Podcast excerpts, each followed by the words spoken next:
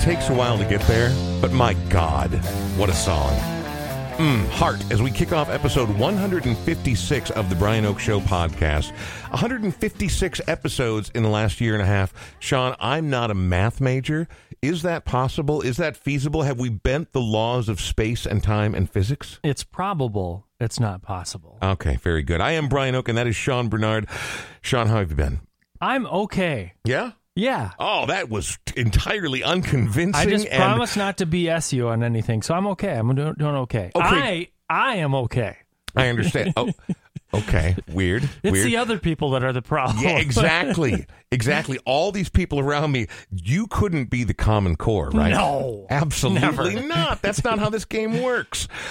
Yeah, here we are doing another episode of the podcast. So I want you to know that I am not moonlighting on you, right? The Brian Oake podcast is still very much alive and is going to continue. We still fully intend, at least as of today, to continue to do two episodes every week to bring you interviews with amazing Minnesota residents or people from the upper Midwest, people who represent and define and inform the community that we live in because we love it here. We're here in the Smart Start MN studio, just a couple blocks north of the beautiful uh, creek, just uh, a little bit south of us there, Chicago Avenue South in gorgeous South Minneapolis. By the way, even though it's starting to cloud up, today has been a perfect day.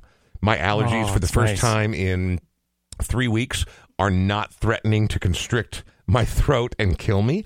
And the temperature's been good. The dew point is low. This is a gorgeous spring It, day in the Twin Cities. It feels like spring now. It was so dry earlier that it felt like fall part two. Right. And it was really weird, but now it feels good. It was dry, but also it, it felt like there was a 10 grit sandpaper in the air at all times, at least in my eyes and in the back of my throat. Today, I finally feel like a relatively normal human being, but I wanted to mention I'm not moonlighting on you. The Brian Oake Show podcast does continue, but I did take a new job.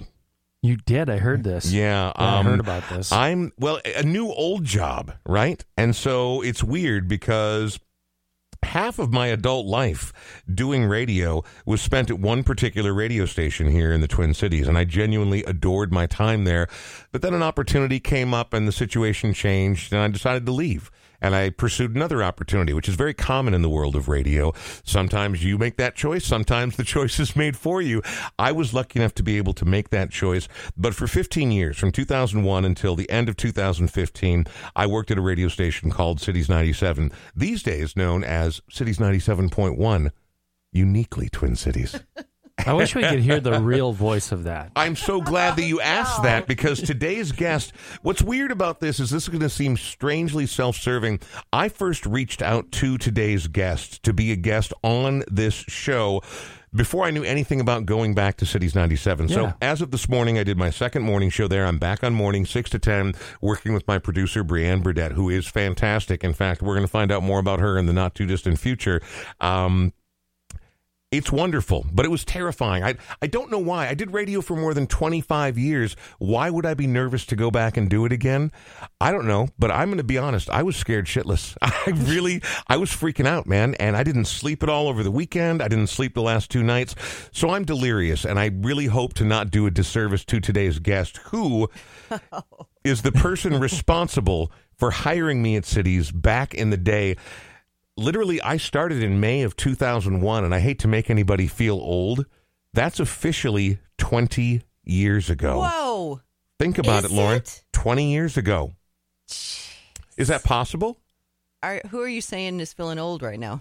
Not me. No, I, I look at me, look at me. I feel young and fresh. Yes. I'm like a spring petal opening Yes, up for bloom. A fragile flower. yes, you are. Oh, Lauren McLeish, uh, legendary, storied programmer for Cities 97 through its greatest successes, is our guest today. And to be honest, I have wanted to have her on forever. A, she's got a killer voice. B, she is the single greatest boss I ever had. And I don't mean that, I don't use that term lightly at all. I mean, Sean, you and I have worked for a lot of different people, right? Yeah, a couple of the same. Yeah, and agreed. And we've also worked our entire adult lives. And well, frankly, for me, going back to the early teenage years, I've always had a job, and I've worked for a wide array of bosses.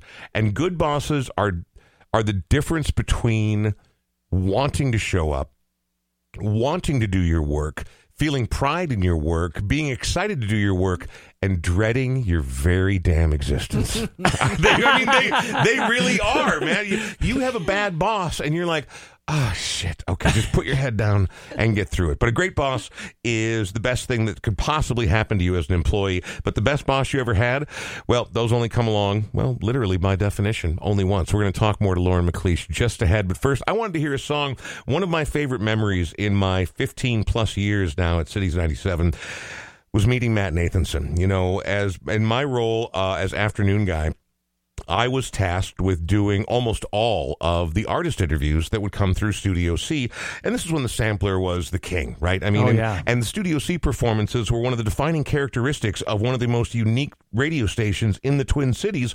And so I took great pride in that. That was my favorite part of my job. You know, I never tried to kiss anybody's ass. I never tried to be best buds with rock stars. That, that's not my role. And it's also just not my jam, not my vibe. My job was to be educated and well prepared, ask good questions, let the artist shine, and then let the performances speak for themselves. But every once in a while, despite your best intentions, you make a friend. You hit it off with somebody, and I don't know what it was specifically, but this guy came into Studio C a bunch, and he and I started a budding bromance that, frankly, although I haven't seen him in a number of years, continues to this day. We still will text and email occasionally, and he's just one of my all time favorites. And, um, you know, you don't get to pick who you fall in love with, Sean. Matt Nathanson on The Brian Oake Show.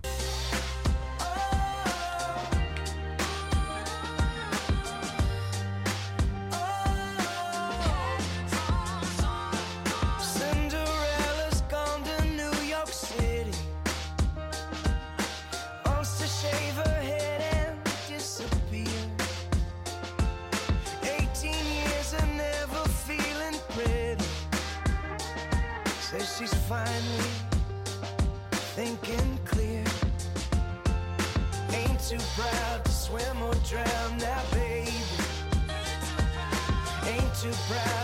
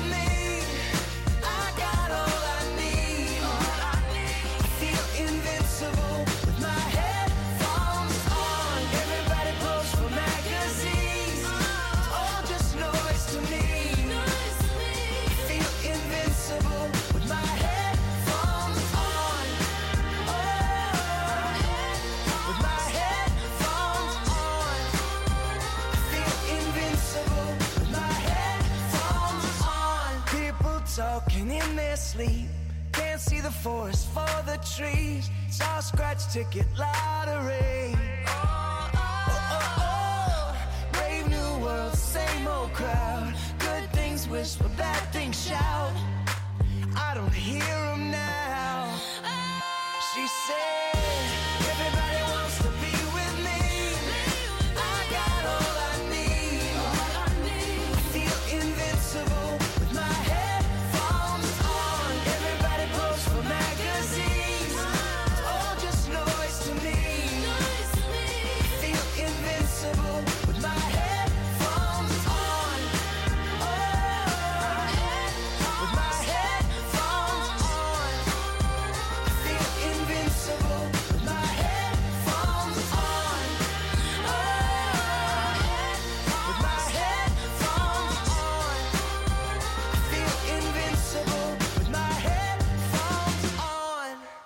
He's just one of my all time favorites. He is as nice a guy as possible, San Francisco based singer songwriter Matt Nathanson. And Lauren, you said you had something regarding Well, that? You know, he is a true one to one guy, and and um, it's been years. I mean, uh, there's a, a picture of he and I at the Basilica Block Party backstage.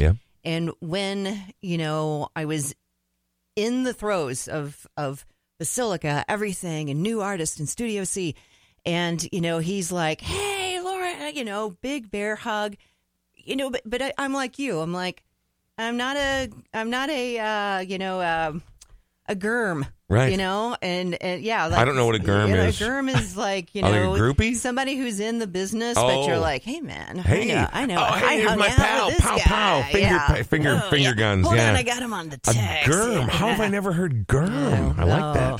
And so, uh, um, but he, I, um, well, you know, uh, that guy on the fan, what's his name? Um, Uh, Barrero? no, no, no. Does the mornings, one of the Oh, morning your guys. husband? Anyway. Chris Hawkey. yeah, and so Chris Hawkey's been a guest on this show as well. And he- I mean, I, I was going to dive into your intro in a little bit here, but I mean, your real name is Kim Hawkey. And one of my favorite stories of all time, which is just going to very briefly derail your story. It's okay. It's all right. no, It's all I worked at Cities 97 for over a year before I found out your real name was not Lauren McLeish. uh, one day I was doing afternoons and I heard on the overhead, I think it was Daria, I heard a Kim Hawkey line 112 or whatever the hell the number was. And I'm like, now I don't know everybody that well. we hire a new salesperson but I I've, been, been I've been here for over a year, and there is no Kim Hawkey that works here. So I went and asked uh, our good friend Brian Thomas. I'm like, who the hell's Kim Hawkey? And he's like, your boss, Lauren McLeish. I was like, what? And, and I had say- this, I had this Twilight Zone moment of like, no way, I've been here for more than a year.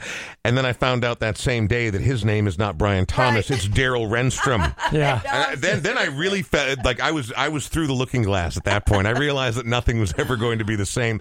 Anyway, your husband, who is on the Power Trip Morning Show on KFan, a local sports station, he interviewed uh, Matt maybe two year, two years ago. He just he finds artists and they, and they talk about things other than music, you know, Right. because Chris does music too. But um, he asked uh, something about uh, cities, and uh, somehow Lauren came up, and and he remembered me, which was bizarre, you know, which was, but he was so kind and was like talked about the radio station and when he was getting started and you know oak and this and that and it was like that just that did my heart so good to think that we as an entity a radio station made such an impression on an artist you know that that he didn't have to remember us No. you know but anyway so that's my tiny little story but the the interview was he just went on and on remembered so much Well, and that's where we're going to get started when we get started in a minute. I have to mention Smart Start MN first, but the thing that Cities did, uh, the reason he remembers it is because it was artist centric. Mm-hmm. Artists were first and foremost. There were no personalities there that were bigger than the station itself. We were all part of the same team. We all believed in the same thing. We had an incredible crew who worked there at the time. And so there were a lot of artists who maybe only had a half dozen stations nationwide that really cared as deeply about them. Yes, they would go to many other stations and talk to cornballs who would ask them, you know, hey, corn dog or Pronto Pup or whatever. I mean, and sometimes those things are fun. If you're at the state fair. underwear do you wear Exactly. Boxers or briefs. Hey, what do you like on your burger? Um, and I mean, and so they would come in with their guard up. And our job as a station that was artist centric was to make sure that they felt comfortable, that they could let their guard down.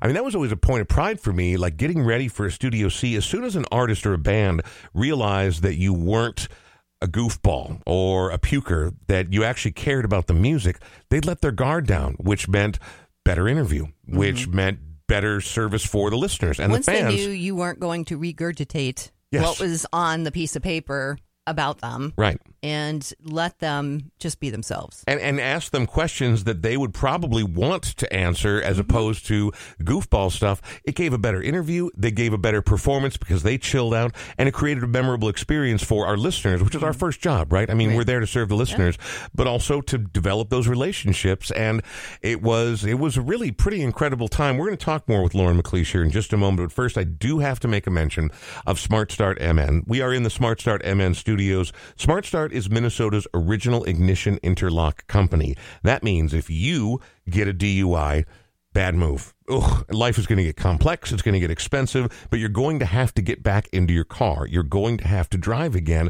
And there are ways to do it. There are state approved ways to do it sooner and for less money than you might think.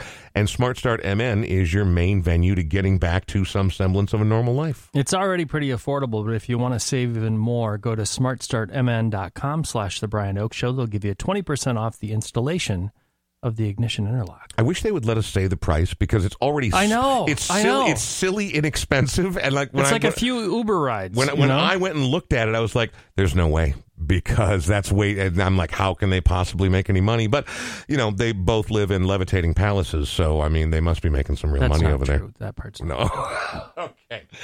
Lauren McLeish. So, um, what do I want to tell you about Lauren McLeish? I know a few things about Lauren. Uh, we worked together for a very long time. I know that Lauren grew up in Kentucky. She's a Louisville. It, Louisville is that how you pronounce Louisville. it? Louisville. Lu- See, I knew I wasn't going to get it exactly right. uh, Louisville gal, and she began working on air back in 1984. But by the time you were 25, you were already a program director. And here's one of my favorite things about you, in addition to your charming personality and the fact that you actually gave me uh, uh, the real start of my career. Um, radio has always been a boys' club, right? Just like rock and roll, just like many, many things in the world. As much as radio itself is a boys' club, women are often relegated to co-host, ditzy punching bag. Hey, what kind of things Bobo. are you? What are you Yeah. shopping for? You know, like you know, or ask them stupid sex questions or things like that. It's very, very. as- as- So women are on the air on the radio, and but eh, you know, I mean, a, a woman who gets to host her own show that's a rarity. A woman in programming in my experience at least, virtually non existent. You are like a unicorn, right? And so, but you started at 25. What what was the driving force there? What made you think you could get away with that, Lauren McLeish? right. you know, I think um, I started on the air Yeah. as we all did, and um, from Bowling Green to Hopkinsville, Kentucky, to Louisville, and then to Birmingham, and then Nashville. So all in my early twenty, early twenties. Is Nashville is Nashville where you began programming? Nashville's where I began programming. It was a rock station in And so, Nashville. Actually, Yeah. I, I jumped ahead a little too far because I've always wanted to know what was the first impetus. Like we all like listening to the radio, we Mm-hmm. all like music, but that's different than saying I'm going to do radio. Did you have someone tell you you had a killer voice? Did you just like the idea of being on the? You have a killer voice, no, McLeish. uh, well, Anyway. so growing up in Kentucky, yeah. yeah. I had a, a southern accent, I and I say- still do. Well, Uh, It's- it sneaks in when. I'm when I'm on the phone with my mom. yeah, Say, Oh, my yeah. mom. Yeah. yeah. It'll and it comes out, but that's all part of me. You know, it's a it's a part of me. And um, but when I decided that I was going to go, you know, rip and read news basically at this little AM station off campus or try to. Um, it was a challenge because another girl in the class, because this is when I was at Western Kentucky University, another girl in the class had gotten a part time job there. And I'm like, and I had decided that I kind of wanted to do radio because I uh, I hate math first and foremost, Amen. but I, it, there's an, a little irony there later. But Uh-huh. um, and I don't. Uh, I have never been a. Oh, I want to look like this and I want to look hmm. like that, you know. And when I was a kid, I was so comfortable sitting in my closet with a hmm. crayon as a cigarette. That's great. and I would listen to the radio and or I would play my 45s Mm-hmm. and I would pretend like I was on the air. And then when I got to college, then I would uh, I was listening to KDF in Nashville, which was a rock station, cool, killer rock station. Mm-hmm. And I was always a rock chick. I was always a guy's chick. Right. You know, I had brothers, I had uncles, and and that was I think made me competitive, you know, but in a I don't know what I want to do with this competitive part of me yet. And so eventually when I did, you know, uh, go in there and rip and read off of the AP machine and get a part-time job on the air and then from there I decided I want to do FM radio. I want to do FM radio and I want to work overnights. Yes. I want to work. Here's the Overnights. deal. People might think that overnights are, you know, like thankless and who the hell would want to do that? There's a cool vibe being at a radio station by yourself at night when there's no one else around there. And it's all vinyl. Eh, I mean, back then, oh. that's all it was, was And, vinyl. I mean, playing music and pulling records. I mean, Venus Flytrap, right? yeah. And Yeah. the collars? How It's about Pink the collars? Floyd, you know, something off Ummagumma. Oh, yes. or Oh. It's just, man, let's play that 13 minute version of that song. Oh, yeah. And I then- never, I never mind working fades. overnights or, or weekends because there was no one else there, and you're like, "This is my my tree fort, Yeah. man. This is I get to do." It's sitting in your closet with a pretend cigarette and playing records. and you create a universe. yeah, you you know, do. you create, absolutely do. and and it, it but there was no technology back then, Mm-hmm. so you weren't submerged into this group of, you know, you weren't just looking at a screen. You had to use your imagination. Oh yeah. You had to use whatever it was Yeah. that you saw or heard or whatever, and you created this. And so that was a comfort zone for me. And uh, so then, you know, fast forward, and then once I got to, let's see, um, let's see, but in back to Louisville where I grew up after college, and then Hoptown, which I loved. Hoptown was very small town radio, and Yeah. that, that was fun. And I was on the air. I wanted to be on the air, but I wanted to get into rock radio so bad because that was my vibe, not a top 40, you know, uh, CHR top 40, whatever it was called. And um, And we're talking about early '80s radio, so Yeah. before the ascendancy of hair metal. I mean, before we're, CDs, even. yeah, I mean, we're but we're talking like you know, like uh, what Eddie Money and Oh, 707 Police, and oh yeah, yeah, Oh, okay, yeah. all right. Journey, even Yeah. you know, 79, 80. Oh, yeah. Um, yeah, and it was, and so uh, I really, so when I got back, I, I put out resumes, you know, here and there, and uh, one I sent to somebody, and again, I'm doing a top 40 kind of vibe mix in Hopkinsville, you know, but it had everything from Arcadia to the police to gosh, what else was it? You know, uh, Janet Jackson. You know, we played a little bit of everything. all over the map. Yeah. And uh, but I sent out resumes, and one I got back, and I was very excited about, and and they said, "Yeah, you're never going to make it in rock radio. What? You don't have the voice Mm. for rock radio." What? And and I'm like, "Don't tell me no. what did you just say? Good. You Yeah. told me I couldn't Yes. do something." I'm gonna fucking cry over that. Yeah. so it made me even more determined, but Yeah. I knew there was a way. To, I had to get in Yeah. anyway. I ended up in Louisville working for an AC station, kind of an AC oldies. Um, and then um, finally, I'm like, there's a station in Nashville that this group owned that was a rock station, and I'm like, man, I want, I want that. And Yeah. so I just worked really hard, and I started learning how to be a music director. And even though I wasn't getting paid for it, I was at Yeah. the station from two in the afternoon until three in the morning. Mm-hmm. And um, That's early days in radio, right? Yeah, I like I mean, like anybody who wants to get off the ground, you Yeah. put in ridiculous hours and you absorb everything from everybody around Yeah. you. That's how it works. And eventually the MD, you know, got snagged for doing something illegal, probably. Who Oops. knows? No. you know? Oops. Not in radio. Wait, in '80s radio? The, PD, way. the PD came and, and I'm the seven to midnight girl, right? Yeah. Came in and handed me the Rolodex. Here, just call these people and they'll tell you what they want. it was all the record. That's how I got to be an MD. Wow. And then I started the weekend schedule for all the jocks, and you know, and I was pals with all of them. I wanted us to be a team. Yeah. And I think that's what got me going with I love creating radio uh, for that market. And what can we do and ha- who can we bring on board that fits that vibe and that does that? And I think that's what really drove me to want to program. And that became my absolute love. I mean, I enjoy being on the air. I enjoy doing voice stuff and but um but I wanted to be I wanted to call the shots and I wanted to to find a way to create something cool and to make things better and to be uh, always community driven, you know. So that's kind of how I ended up in Nashville because they were selling off the stations. This is just before the telecom bill when everybody was going to Yeah. buy everybody up.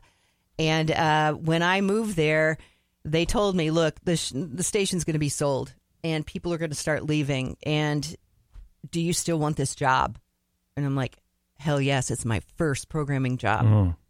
And I went there and I worked with some guys who became huge uh, um, morning guys. You know, later they weren't there for very long. They didn't replace anybody once they left.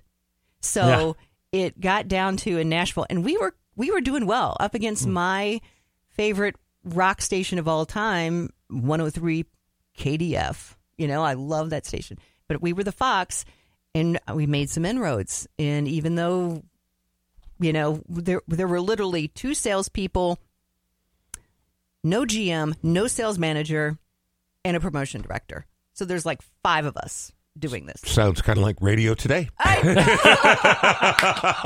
It Full circle. It really, really so does. when all that happened, Brian, it's like, oh, I got this. All right, there's, we got we got Yeah, four no people. problem. We're fine. No problem. We're fine. That's more than enough. Lauren, I want to talk about your transition from Nashville to the Twin Cities Mm-hmm. and your legacy of what you've done here. But I hate to go too long in the podcast without hearing some music. And everybody who comes by, you have to pick three songs and that's the way it works on this show and i don't care what they are it's not a contest. I know you said you were you were hemming and hawing.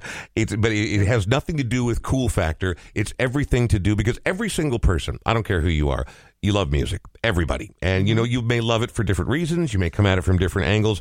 I don't judge. As long as you're happy with the selections you made that's all i care about and i want to know why you picked this particular song. So Snow Patrol first, right? Mm-hmm. Um, I chose songs that truly move me. Yep and move me in a change my mood in a good way every time I ever hear them, ever hear them.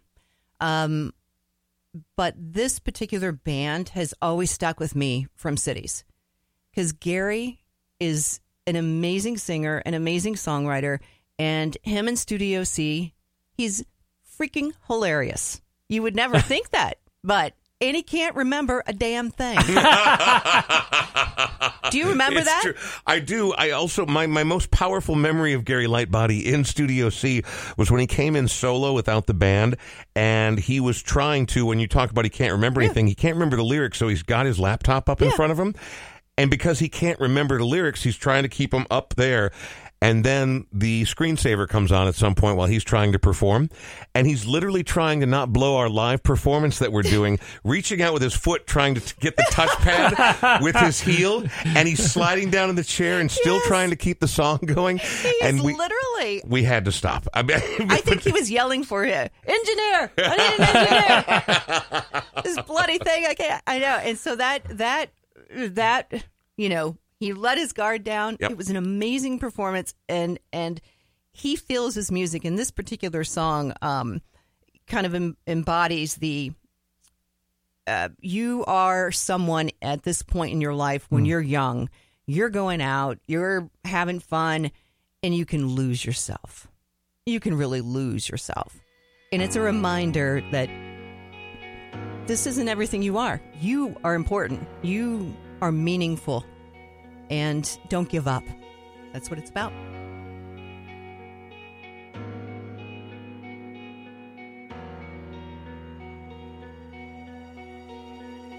You can't find the phone, so you can call it off.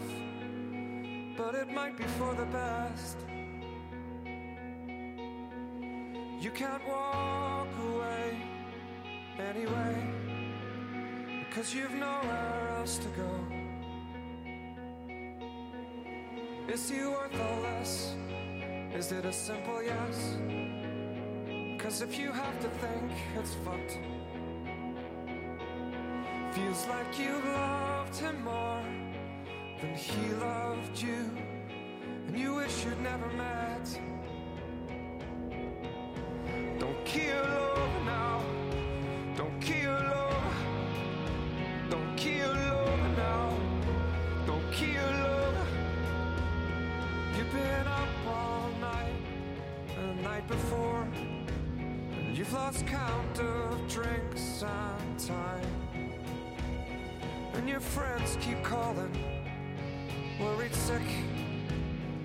and there's strangers everywhere.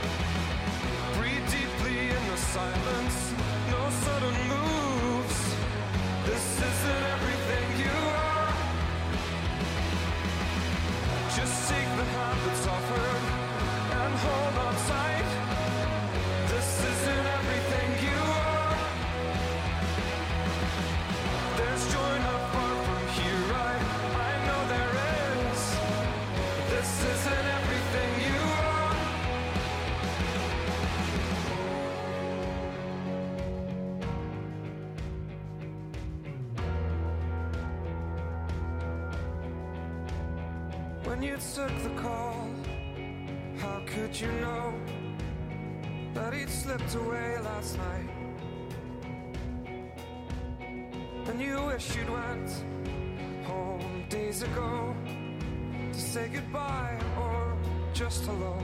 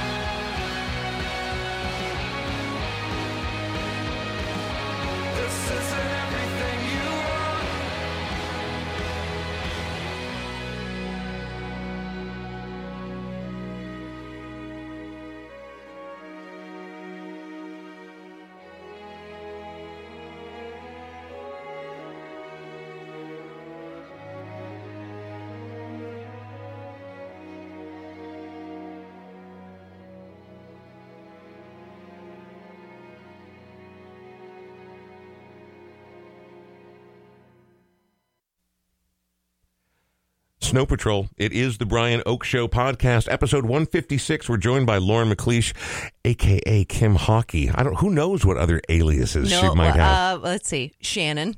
Shannon was that at a different Oh. radio station? yeah, Yeah? Uh, that's because um, uh, let's see. Uh, that was an. Oh, I know. It's because the PD at the time wanted to name me Naomi. Uh, why? I have no idea. Um, Creepy. Yeah, I know. and so, uh, so therefore, um, doing seven to midnight. Um, I, and the reason why, I'll just just dive into this real quick. Um, he didn't want me to use my real name, and, and I'm like, okay, because you know, radio back in the day, Yeah, yeah. what was something sexy, Right. You know, something Like. Naomi. Like, and then it was Naomi, and I'm like, I can't be Naomi.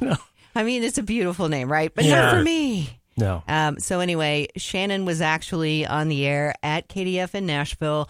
I really, um, I admired her so much. You know, I thought she was a, an amazing jock. Uh, and so it just kind of came out, and then he goes, "Shannon, it is," and I'm like, "Great." Okay. and then when I went to Birmingham, Alabama, before Nashville, Mhm. um, I, I they there was already a Shannon there, and I'm like, I'm screwed. What am Oh, I going to no. do now? and it's the hardest thing ever. Like, Yeah. what am I going to do? Right. and I was doing middays, and so I um like hmm.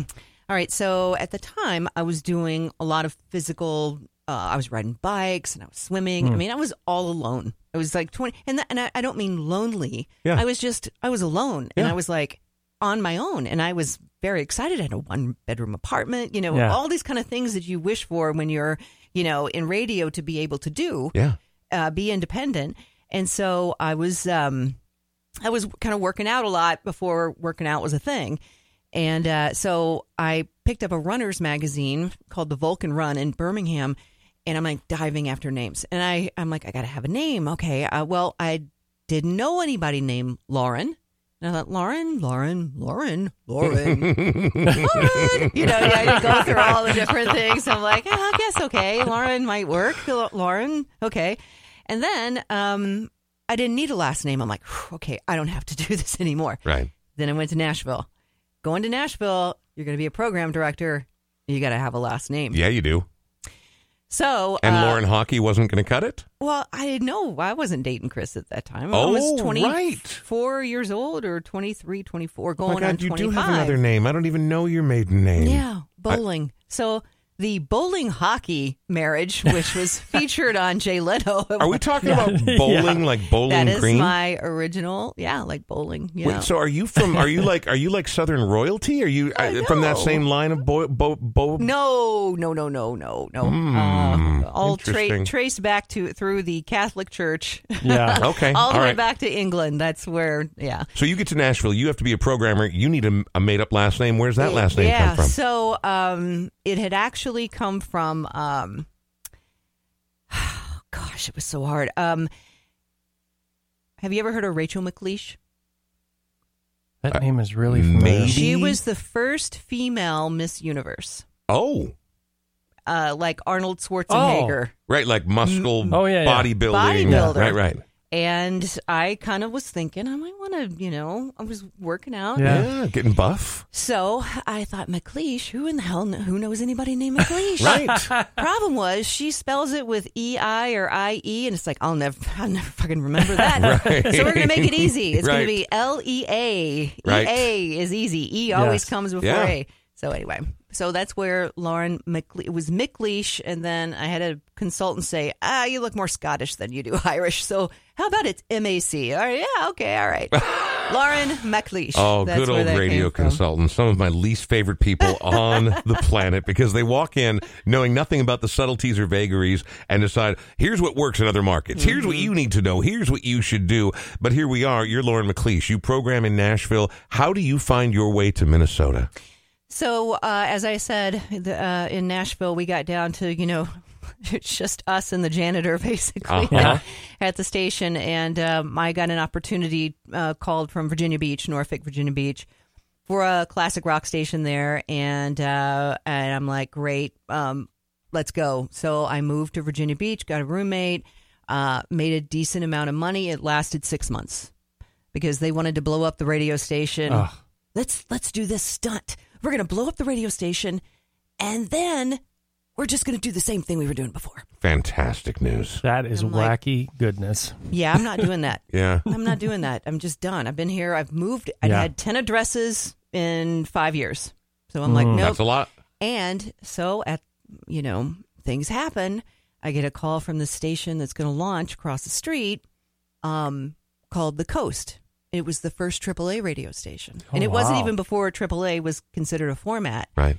but I got to know these bands like Soul Asylum and um, um, gosh, uh, the Sundays, Oh yeah, I love the Sundays. N- Nirvana, Uh huh. you know, Pearl Jam. It was like when um, alternative was just taken off, Right. You know, so but we were a, a AAA version of that. So And for people who don't know what got AAA is, adult album alternative. So Yeah. it, it is alternative is in the name, but it's uh, the less edgy edge, little less screaming trees, little more Mm-hmm. Yeah. lighter side of grunge. singer songwriter, Yeah, yeah, exactly. And then um, I got a call two years in after I had uh, met my husband there.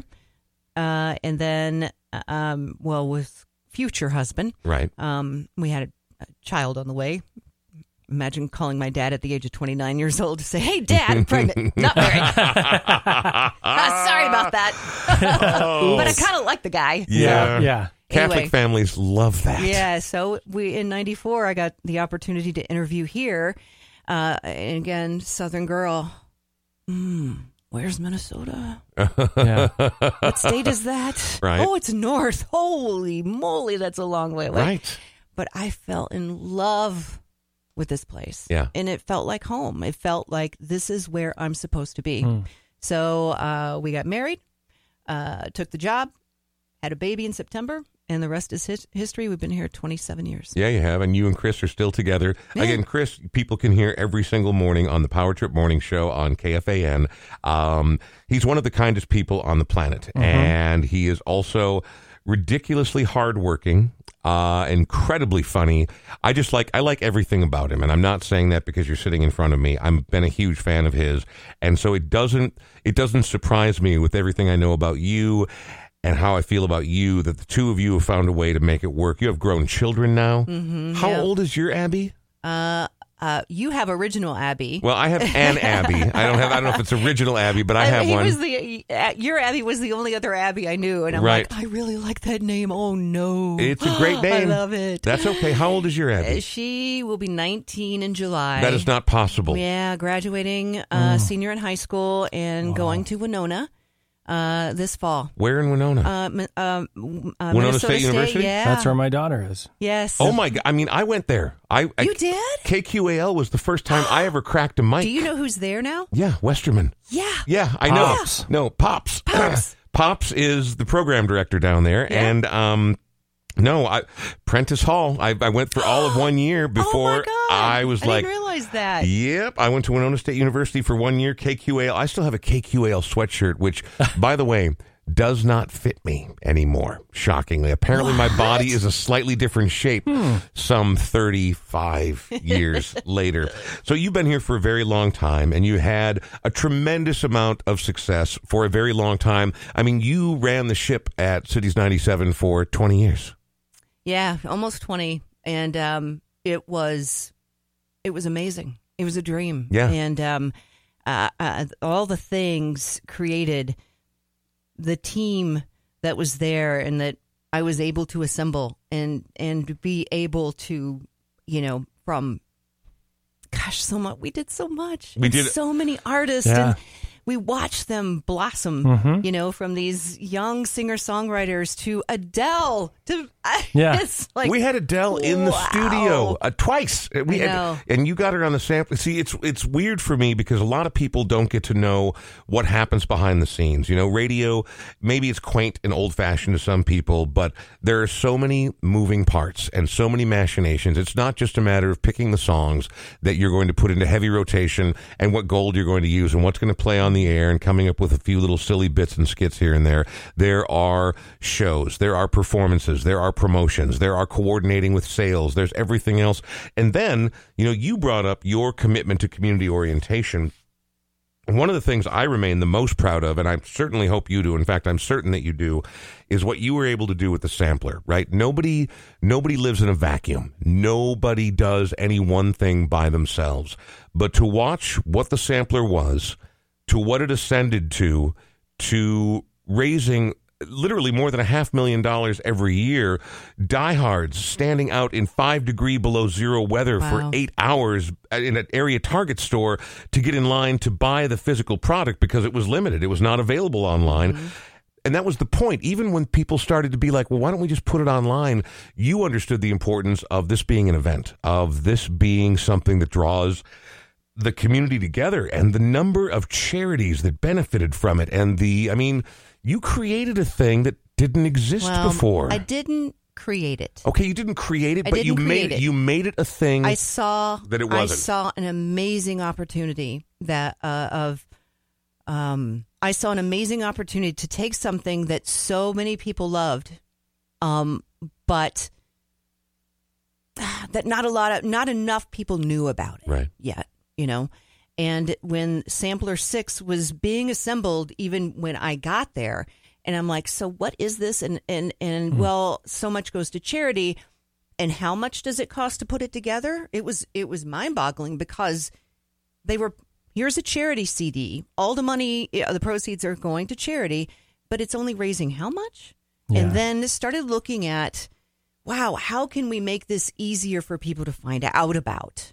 You know, and how can we grow the actual amount of money, not just talk as in public service, right. how can we actually give money back to the community mm-hmm. as a radio station while still making money right? Mm-hmm. Because i mean we have we- we're we are a um we're a business. Mm-hmm. And i and i respected that.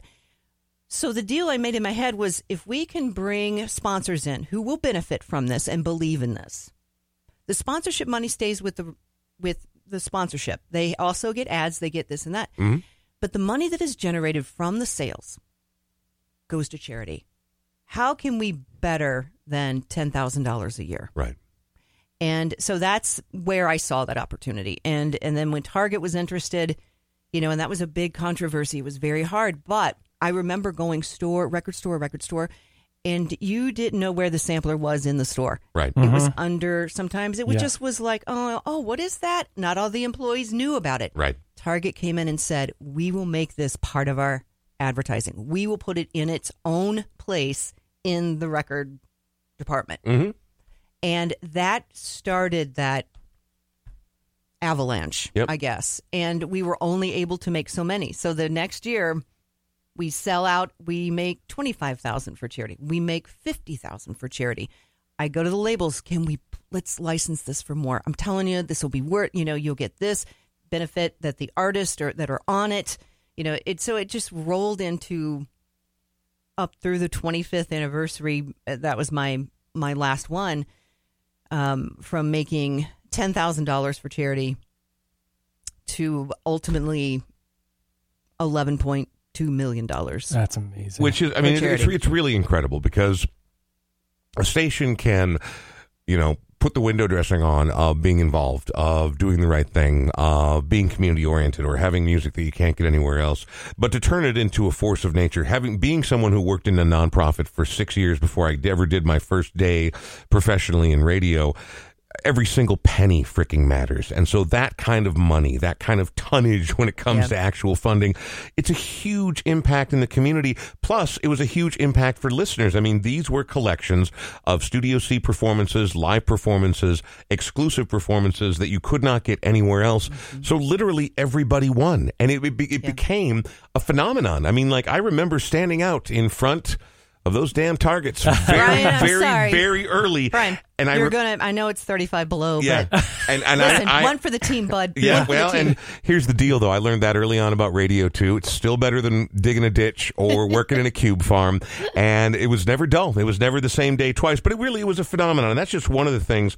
You know, Lauren MacLeash is also responsible for coming up with something else that literally was career defining for me, and I want to talk about that next. But again, it's time for us to hear one more song, um, and this next one.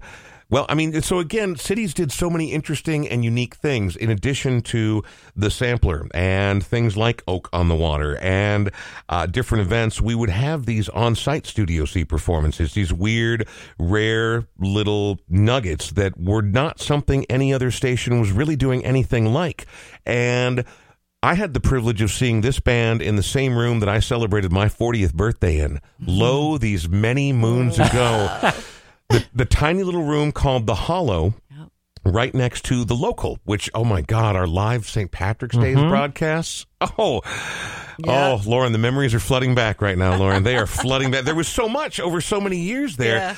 but then there were these great little impossible moments where people would get to win and they'd get to come, and it wasn't about being cool or exclusive. It was about creating something that hadn't been there, but it was magic. Yeah, it was, and the the, the reason for this song, um, again, because the song just moved me. I mean, when you listen to it, you're just like, man, I'm like energized. I, and it, but um, the the should I tell the story of who I also found out was a big fan that I got to meet um, of this band before or after the song? You tell me. What do you feel right, like? I'll be- save it for after. Are you sure? Yeah, I'll save it for after. But I will just say that in my early um, um, love of music, you know, I talked about how I loved album rock, and I and and and as the '80s evolved, it was never huge. Like, I mean, I have so much respect. I mean, obviously for Madonna and all the the huge stars. But there were a lot of great alt bands that weren't on the radio. And I was just immersed into that, like, who are the replacements? You know, and again, I'm in the South, right? Yeah. Right. And, um, but the replacements and um, oh my gosh, even Talking Heads a little bit, mm-hmm. you know, to um, a band named Northern Pikes. I don't think anybody yeah. ever heard of uh, Life in Northern Town. Was that them? Dream Academy. That oh, Dream, Academy. Academy. Yep. What but, did Northern Pikes do? What was like their big hit? I they didn't. I mean, it was just a cassette I that I bought and I loved it. You know. Yeah, I remember and, a song by them. I just can't remember what it was. And so anyway, so this this band uh, I just loved, and this album I love, and this song just makes me feel good. I just love how it just swells. And uh, there's a little story behind it afterward.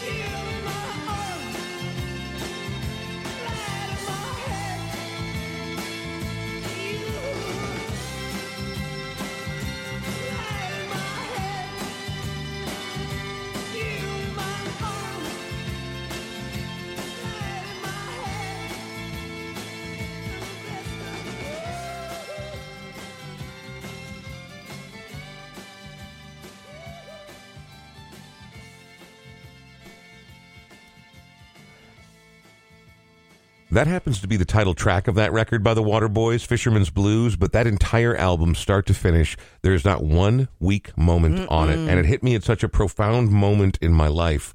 Um, I mean, I think we're talking, didn't that come out in like 90, 91? I mean, yeah. maybe even late 80s. That's, uh, I that's, think, I want to say 88 or okay. 89. I don't know why that comes to mind. Somewhere around there, but it is such a profoundly good record all the way through, even if you're like, yeah, I don't really need so much fiddle and mandolin. I promise you, you need more fiddle and mandolin. So, what were you going to tell me about the so Waterboys? my my little story about that because not a lot. I mean, the masses aren't familiar with the Waterboys, Mm-hmm. you know. Um, and um, I had many wonderful opportunities um, to meet a lot of artists, as you did. And in one particular, uh, probably one of the momentous. Uh, is that a word? Momentous. Yes. Okay. Oh yeah, Um, I got to see U2 in a club Mm. of mm, that would hold maybe 200 300 people Oh my gosh. and they performed the entire all that you can't leave behind album. Wow. Nope and uh, See, I love that. I love that record too because Yeah. that record came out not long after I started working for you at Cities 97 and it kind of some of the songs on there became anthems in the post 9/11 era. yeah And you that- saw the whole thing up close and personal? right there Wow. right there and then afterward we went to this very secret little club in a back room More secret than a Oh. place that's only 200 people watching yes, U2. Even smaller. You you. This is in Chicago. Uh, it was a group of of programmers. Yeah. Um, in you know from all across the country. Um, and um, I there may have been some winners. I don't I don't think so because I don't think anybody knew they were even in the country at the time. And but they they literally performed the entire album for us. Wild. And then we went to this little club in Chicago, and I- you didn't see the door. It was a fence. You didn't know that was the door to the club. And you went in, and we went in this back room, and we um, were um, had some cocktails. Uh, Yeah. I'll never forget a cucumber cucumber vodka thing. Sure. And out came the band. And it was Bono and uh, The Edge and Adam and Larry, and they just milled around and had conversations. And I had a personal conversation with The Edge. Wow. what? I get cold chills right Yeah, Yeah. no, I get it. And uh, I and I was like, "Hi," because everybody was swarming Bono. Hi, Yeah. The Edge. Yeah. I know, I, exactly. Hi, Edge. Hi, I just said, "Hi, Edge." Yeah. I'm Lauren. and I wasn't, you know, I'm like, don't be silly. Yeah, Don't yeah, yeah. giggle." Be cool. Be cool. Be cool. Be cool. But I was curious. I said, Do, have you ever heard of the Waterboys? You know, because and, and he just went on about how much he loved that band. Yeah. Wow. And so that was my one of my moments where I was just, oh my God, I can't believe this is happening. Thank you, God. Thank you, Lord. yeah. More with Lauren MacLeash in just a moment. First, we need to turn our attention to one Sean Bernard. Sean is my co-business owner, by you know, part owner of the Brian Oake Show podcast. What percentage do we settle on? I think you got 60, I got 40. 90 10? But somehow I got to do the taxes, so I want to renegotiate. Yeah, we'll see about that. That's that's what your 40% is worth. Baby, you're in charge of taxes. In addition to being co-owner of the LLC, he is also my friend, produces the show, and he happens to be a realtor for Edina Realty. And what you were telling me earlier, spring is normally the busiest season of the year, but it's not quite as busy this year. No, listings are down right now. That's been all over the press right now. But uh, if you're looking to sell, it's actually a very good time to sell. If you're looking to buy, well, you know, the interest rates are really low, which is nice.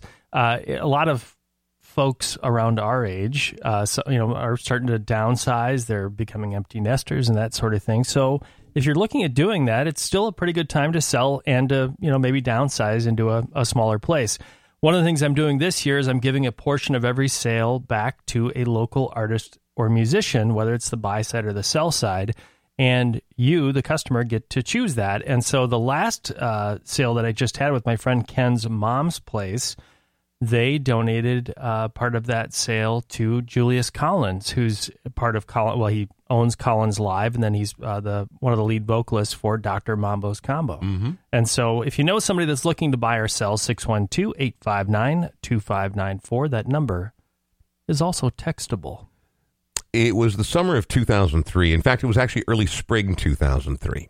uh, I had already been working for more than a year and a half for Lauren MacLeash at Cities 97. And I was excited. I got to admit, I was scared when I first started there because I was coming off these three little transmitters. I'd been doing mornings there for seven years. And suddenly I was the afternoon guy on a 100,000 watt upper Midwestern flamethrower.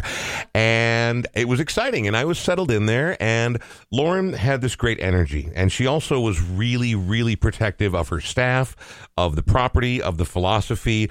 I can only imagine the absolute avalanche of corporate bullshit that she has shielded us from for even at that point for a while, but over the course of our, our entire time working together for more than a decade. But I will never, ever forget the day that Lauren sat me down in her office. She's like, Hey, I've got this idea. We're going to have you go out once a week and we're going to have you do a broadcast lakeside. Now get this. And she was giddy. She had this look of anticipation on her face. And she said, Here's what we're going to call it Oake on the Water.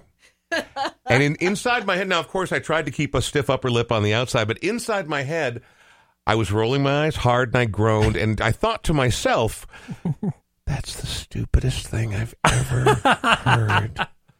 Well, A, because who the hell's going to want to come out and watch me just talk into a microphone by the lake? and second of all, really, are we going with the corny play on words? But here's what I will tell you. Lo, these many years later, once again, Lauren MacLeash was right and I was wrong. You were you were right every time I ever thought, I don't know, are we sure about this? Every single time, Oake on the Water would go to be would go on to become, and I'm not tooting my own horn. I'm talking about so many people came together to make that thing happen. It would go on to become the premier lakeside summer event in the Twin Cities and surrounding area for many, many years. Crazy. It was just- nuts. Yeah, I don't think we uh, we expected it to be quite the a- uh, avalanche of people that would show up at like one, two, you know, in the Yeah, afternoon, way before Oake was even there, just to get a seat. Yeah. Well, I mean, but we took advantage of that too and said, mm-hmm. let's give away a seat. Yeah. let's do a contest and we'll give away their own table. You know, there was Yeah. always some. Well, but, in, in, in yeah. the first few years, nobody really cared. People would still come, but it wasn't that kind of a thing because we didn't have music every single week. But then it sort of turned into a thing where we had more and more national artists. Weekly music became a thing. And it did turn into a thing where if you did not show up well before the broadcast started, you weren't getting a table to enjoy your afternoon, whether we were on Lake Minnetonka or Prior Lake or wherever it was we happened to be that afternoon. It was it was really really wild, and it was a, once again another masterstroke from the brain of Lauren MacLeash. I, I was on a mission to get us out of the studio. yeah, You know, because I felt and uh, on the su- in the summertime. I mean, it's Minnesota, right. and guess what? People don't always work on Fridays No. Yeah, in Minnesota, right? No. So it's like we need to be there on Thursdays Mm-hmm. because everybody's going up north. Not everybody, but a lot Yeah, of a lot people head up north. Yeah. So let's just start the weekend Thursday afternoon. Yep. And I I really thought you know the whole lakeside it really played into the lifestyle, but we could stay within the city parameters. Mm-hmm. And again, I as a program director, as part of management, I'm like, let's find a way that our sales staff can, you know, make some money as well. We can sell sponsorships into it, but still keep it about the listener. There had to be a listener benefit to what we were doing. But everybody was, oh, Oake. I didn't know Oake looked like that. I didn't know it, you know. And so here's an opportunity for Oake to get out and get you out of the studio uh, so people could meet you and get to know you because the more that people get to know the personalities, the more endearing they become.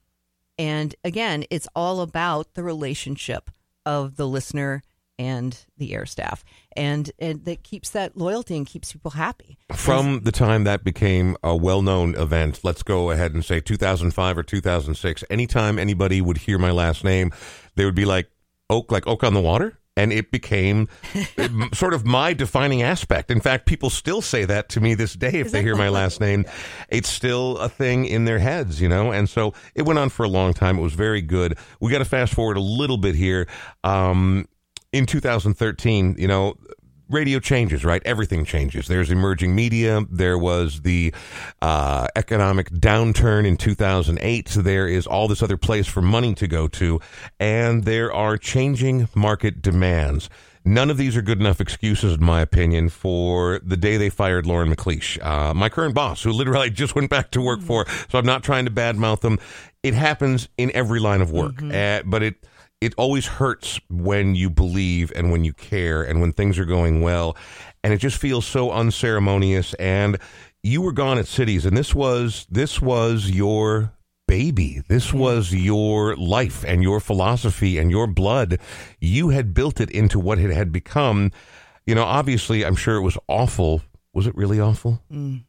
Mm. It was it was hard. Yeah. Yeah. It it it took a while because again, you go into something and you think, well, this things are going well and it's going to last forever. This is where I'm going to be and Mhm. I'm going to continue to you know, play both sides to be able to uh, help the company and at the same time really make something special for the community. And you know, things have turned in a different direction. Technology and mm, the um, FaceTime people make and create their own playlists. They do this and that, and we we knew that that was a, a thing. CDs were going to the wayside. What are we going to do with the sampler? And it was like Yeah. all of those things were in the back of my head of how we were going to be able to jump those hurdles. But um, there was downsizing going uh, across the country, and it continues for program directors. That uh, a lot of that has come in house into hubs, into other places, and unfortunately, that was the situation that that I was in. Um, and so it hurt, but it was it was either I my have a philosophy that comes from Shawshank Redemption. Um, get busy living or get busy dying. Mm-hmm. And so I had to go through that mourning period.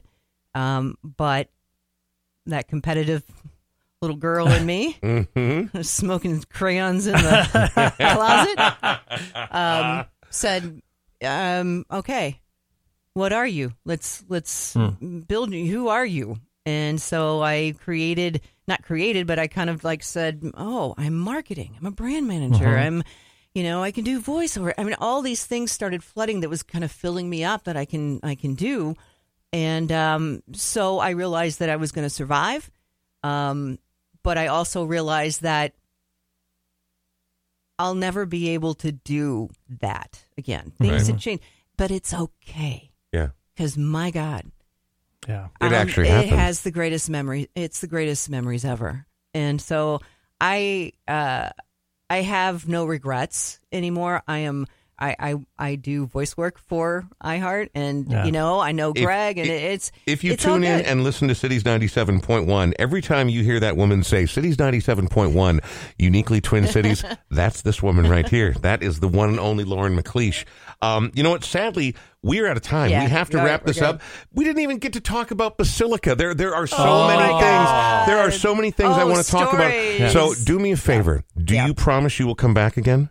If you'll have me, and if Absolutely. you're, uh, yeah, I would. I would Anytime Love to. we have so much we haven't talked about, and it's not just about going down memory lane. I think these are important stories. These are part of the stories of this community. I mean, Basilica's coming back, and you know, Yeah. It- it's not the same thing that it once was, but nothing, I guess, ever is anymore. But I mean, we'd also you helped build that to a dizzying height as well, and um, and there were some very very strange times there. Oh, we've got some good stories to tell. We do. So maybe we'll come back and we'll have like a Basilica Memories podcast or something. But we do have to wrap it up now. But before I let you go, I want to thank Smart Start MN. Sean, I want to thank you. Thank you. This has been so much fun. Lauren, thanks for all of your hard work over the years and creating Oh, I such an incredible brand with that made memories for a whole market. Thank you. well, thank you, thank you. I'm like, oh, I'm So much fun. I'm all warm and fuzzy. Yeah, no, I mean, it, it, it was you know it was an amazing time. But I think that I think Sean, what he says is right. I mean.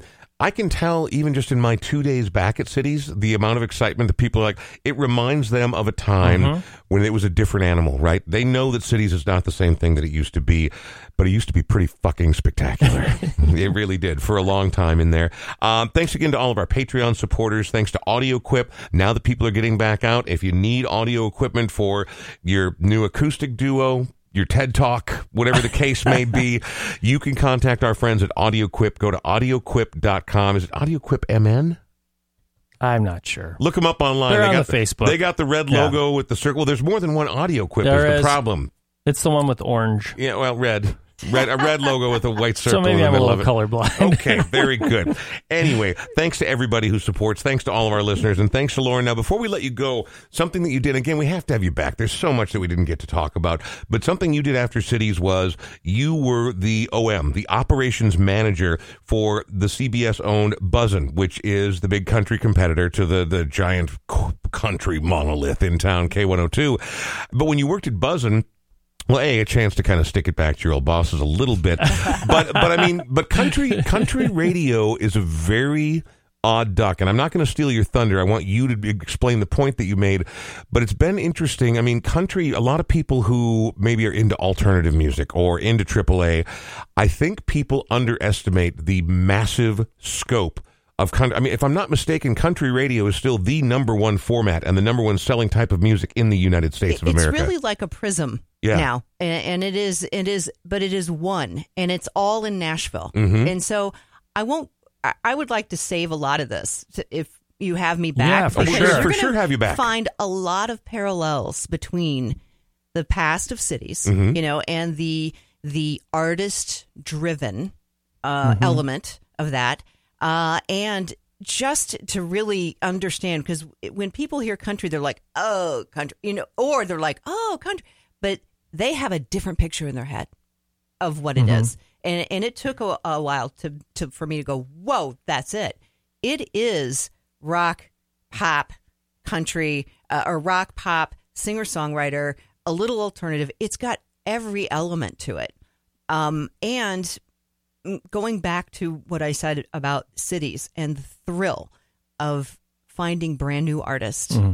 and watching them, it takes on a whole new level in country music.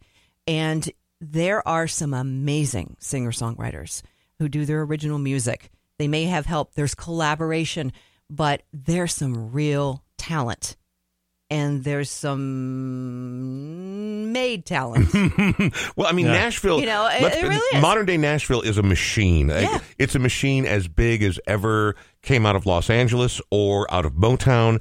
I mean, the Nashville has changed. It always was a music city, but it's it's an actual manufacturing hub now. Mm-hmm. Yeah. And there are killer singer songwriters and really incredible producers that are doing work there right now. As a matter of fact, there's so much music, there's no way to put it all on one radio station. Mm-hmm. And that's where in this last song that uh, I'll, you know, leave you guys with, this is one of those bands that um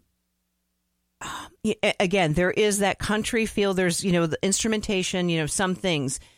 But I could see had cities evolved moving as it did. Acoustic Sunrise, uh, Studio C, all of that to hear some of the stories and to hear some of the music that is coming out of there that may not be making it on the radio, I could have totally seen that being a city's artist or a city's band or you know as as it was just in my head. But these guys are not only fun, they're the real deal. They um, incredible musicians and won- wonderful singers. And they're if you ever pick up a country album and you just want to enjoy it and have fun and but not but really hear some very good writing. Um, uh, Brothers Osborne is like one of my favorites uh, of many, and I'll save that for next time. Um, and this particular song is um, it's it's just a perfect little song about love and about long term relationships, uh, a relationship, and growing old together. Um, and it's it's just beautifully written, and I and I think that that is um, there's a lot of that there that hasn't made it to the surface. Um, so I leave you with one of my favorites from my country part of my radio career. love you more, Lauren MacLeash. Thank I you very love you much for coming by. And Sean, you're not bad yourself. That's going to do Oh, it for Sean, I love Brian. you I love you too. oh, I love you. A lot of Here's love here. Lauren's pick. Brothers Osborne as we wrap up the Brian Oake Show podcast.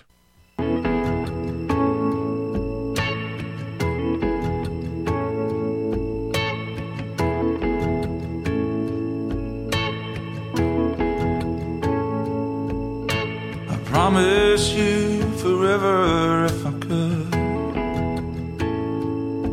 If I could slow down the time, I would. I know I say all good things must end. If I can do it all over and I do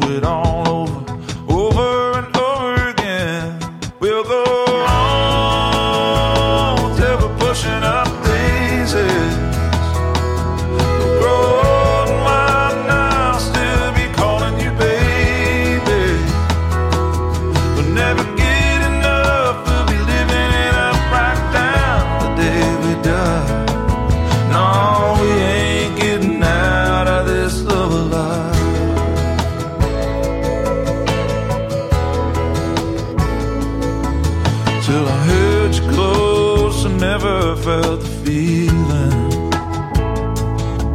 And I'll feel that way till the last sunset goes down. You turn a stubborn southern boy to a believer.